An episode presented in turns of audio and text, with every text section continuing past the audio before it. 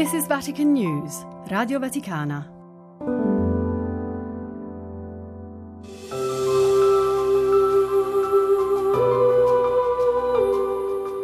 Anche chi sa poco o nulla di lui, quando scrive un'email o guarda il calendario, calcola gli anni a partire da quello della sua nascita. E chi la domenica riposa un'ora di più e non va al lavoro, lo fa perché ogni domenica si ricorda la sua risurrezione.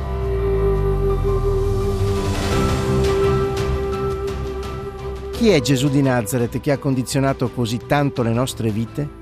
Sono Andrea Tornielli e questo è Nazareno, il podcast che vi racconta la vita di Gesù.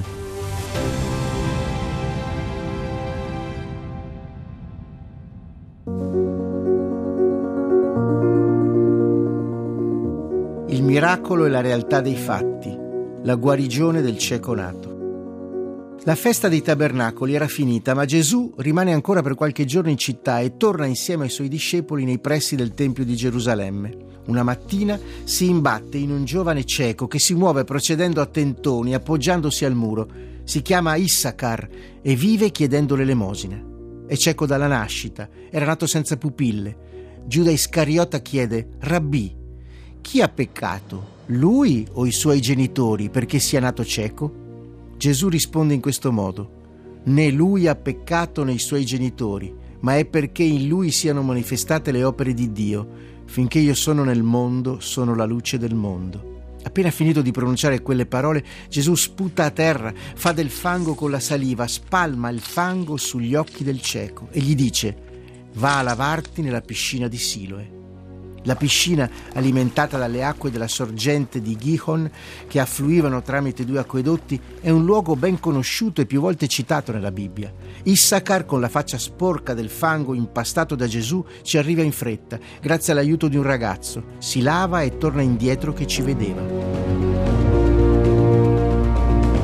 Quando si riaffaccia nella via dove chiedeva l'elemosina, alcuni dei vicini si chiedono se fosse veramente lui o soltanto uno che gli assomigliava.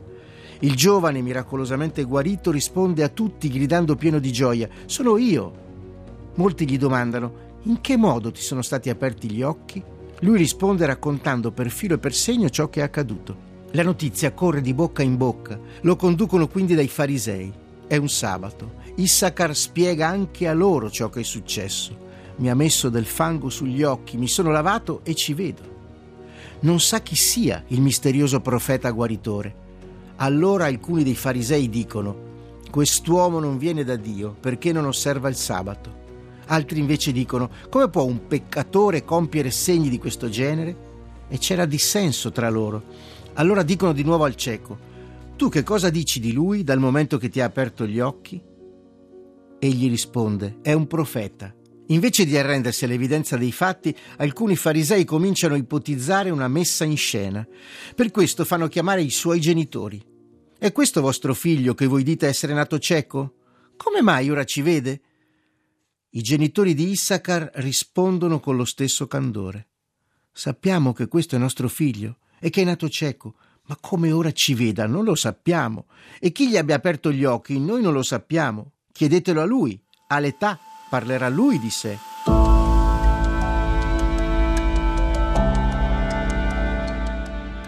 sempre più adirati, chiamano di nuovo l'uomo guarito e cercano invano di metterlo contro Gesù. Gli dicono, da gloria a Dio, noi sappiamo che quest'uomo è un peccatore. Quello risponde ancora una volta con il buon senso, parlando di ciò che gli è appena accaduto. Se sia un peccatore non lo so. Una cosa io so, ero cieco e ora ci vedo. Non riescono a cavargli di bocca ciò che avrebbero voluto, continuano a fargli domande, gli dicono che cosa ti ha fatto? Come ti ha aperto gli occhi? Risponde loro, ve l'ho già detto e non avete ascoltato. Perché volete udirlo di nuovo? Volete forse diventare anche voi suoi discepoli? Era troppo. Lo insultano e dicono, suo discepolo sei tu. Noi siamo discepoli di Mosè. Noi sappiamo che a Mosè ha parlato Dio, ma costui non sappiamo di dove sia. Issachar riprende la parola, mostrando ancora una volta di sapere il fatto suo e anche di essere in grado di trarre le giuste conseguenze dal miracolo che gli era stato donato. Dice: Proprio questo stupisce, che voi non sapete di dove sia, eppure mi ha aperto gli occhi. Sappiamo che Dio non ascolta i peccatori, ma che se uno onora Dio e fa la sua volontà, egli lo ascolta. Da che mondo e mondo non si è mai sentito dire che uno abbia aperto gli occhi a un cieco nato. Se costui non venisse da Dio, non avrebbe potuto far nulla. La reazione è furibonda. Sei nato tutto nei peccati e insegna a noi? E lo cacciano fuori. Lo mandano via in malo modo, rinfacciandogli i peccati come causa della cecità che lo aveva afflitto fin dalla nascita. Non sono riusciti a tirarlo dalla loro parte, non ce l'hanno fatta a fargli dire quello che volevano. Gesù viene a sapere ciò che era accaduto. Il giorno dopo passa per la stessa via e trova il giovane guarito che parla con i suoi amici. Tutti sono ancora pieni di stupore.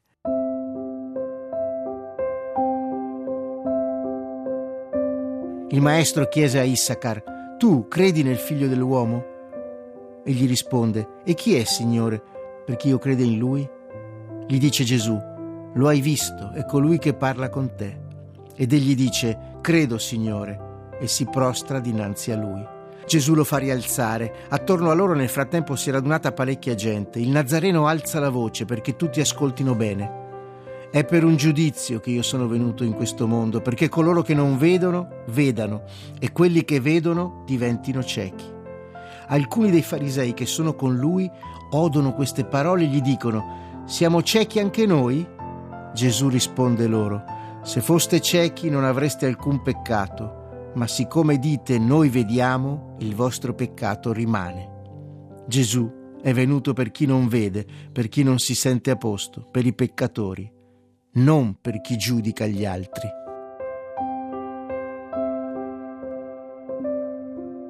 Avete ascoltato Nazareno, un podcast scritto e raccontato da Andrea Tornielli, come libero adattamento dal libro Vita di Gesù, edito da PM, e a cura di Benedetta Capelli, Fabio Colagrande e Amedeo Lo Monaco. Realizzazione tecnica di Adriano Vitali.